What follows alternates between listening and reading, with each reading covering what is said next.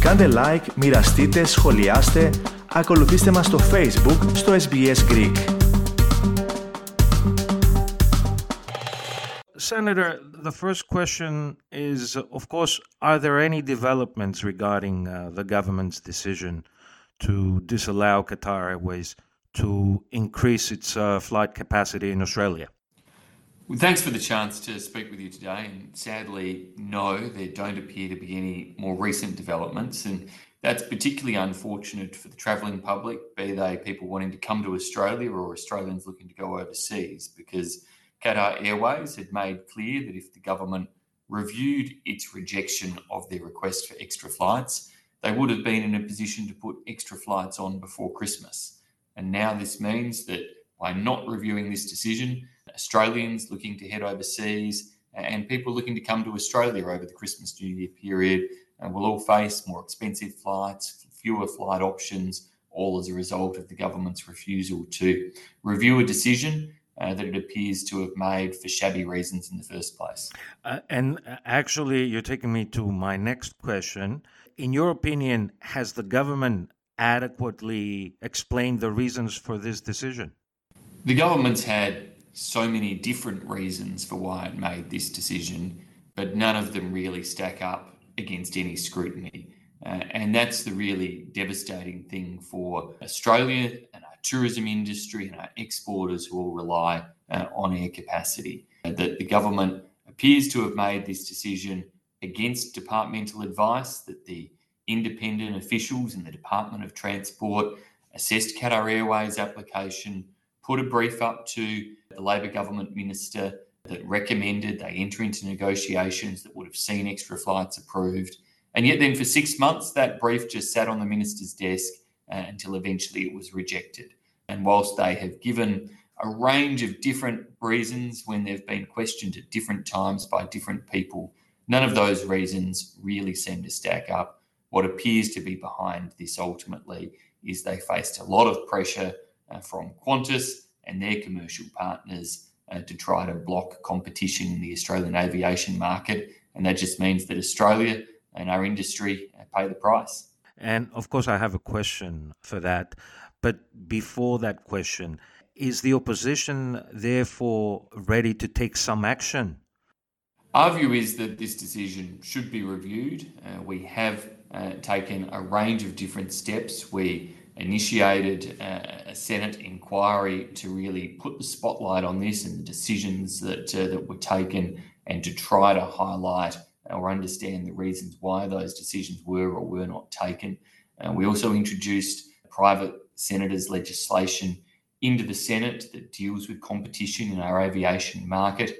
Uh, and we're going to continue to keep the pressure upon the government to review the way in which bilateral air services treaties are negotiated. Uh, to make sure there's greater opportunity for Australia's tourism industry, our exporters, and others with an interest in this space to be able to have a say in the future and to make sure that, uh, that these are more transparent and thorough processes than what clearly occurred on this occasion. Now, practically, Senator, how is this issue affecting Australians and especially ethnic communities like Greek Australians? I'm, I'm sure you have quite a few of them in, uh, as your constituents. Yeah, I do. Um, my electorate office in Adelaide's western suburbs is home to uh, to some of South Australia's largest Greek populations and communities, and Greek Australians, but so many others with ties throughout Europe and also into Africa and parts of the Middle East, suffering as a result of this. Visiting friends and relatives make up a big part of Australia's tourism intake and are also a big reason why Australians head overseas.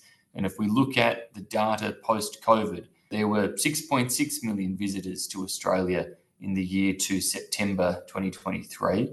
That sounds like a lot, but it's actually still 30% less than was the case in the year to September 2019 pre COVID.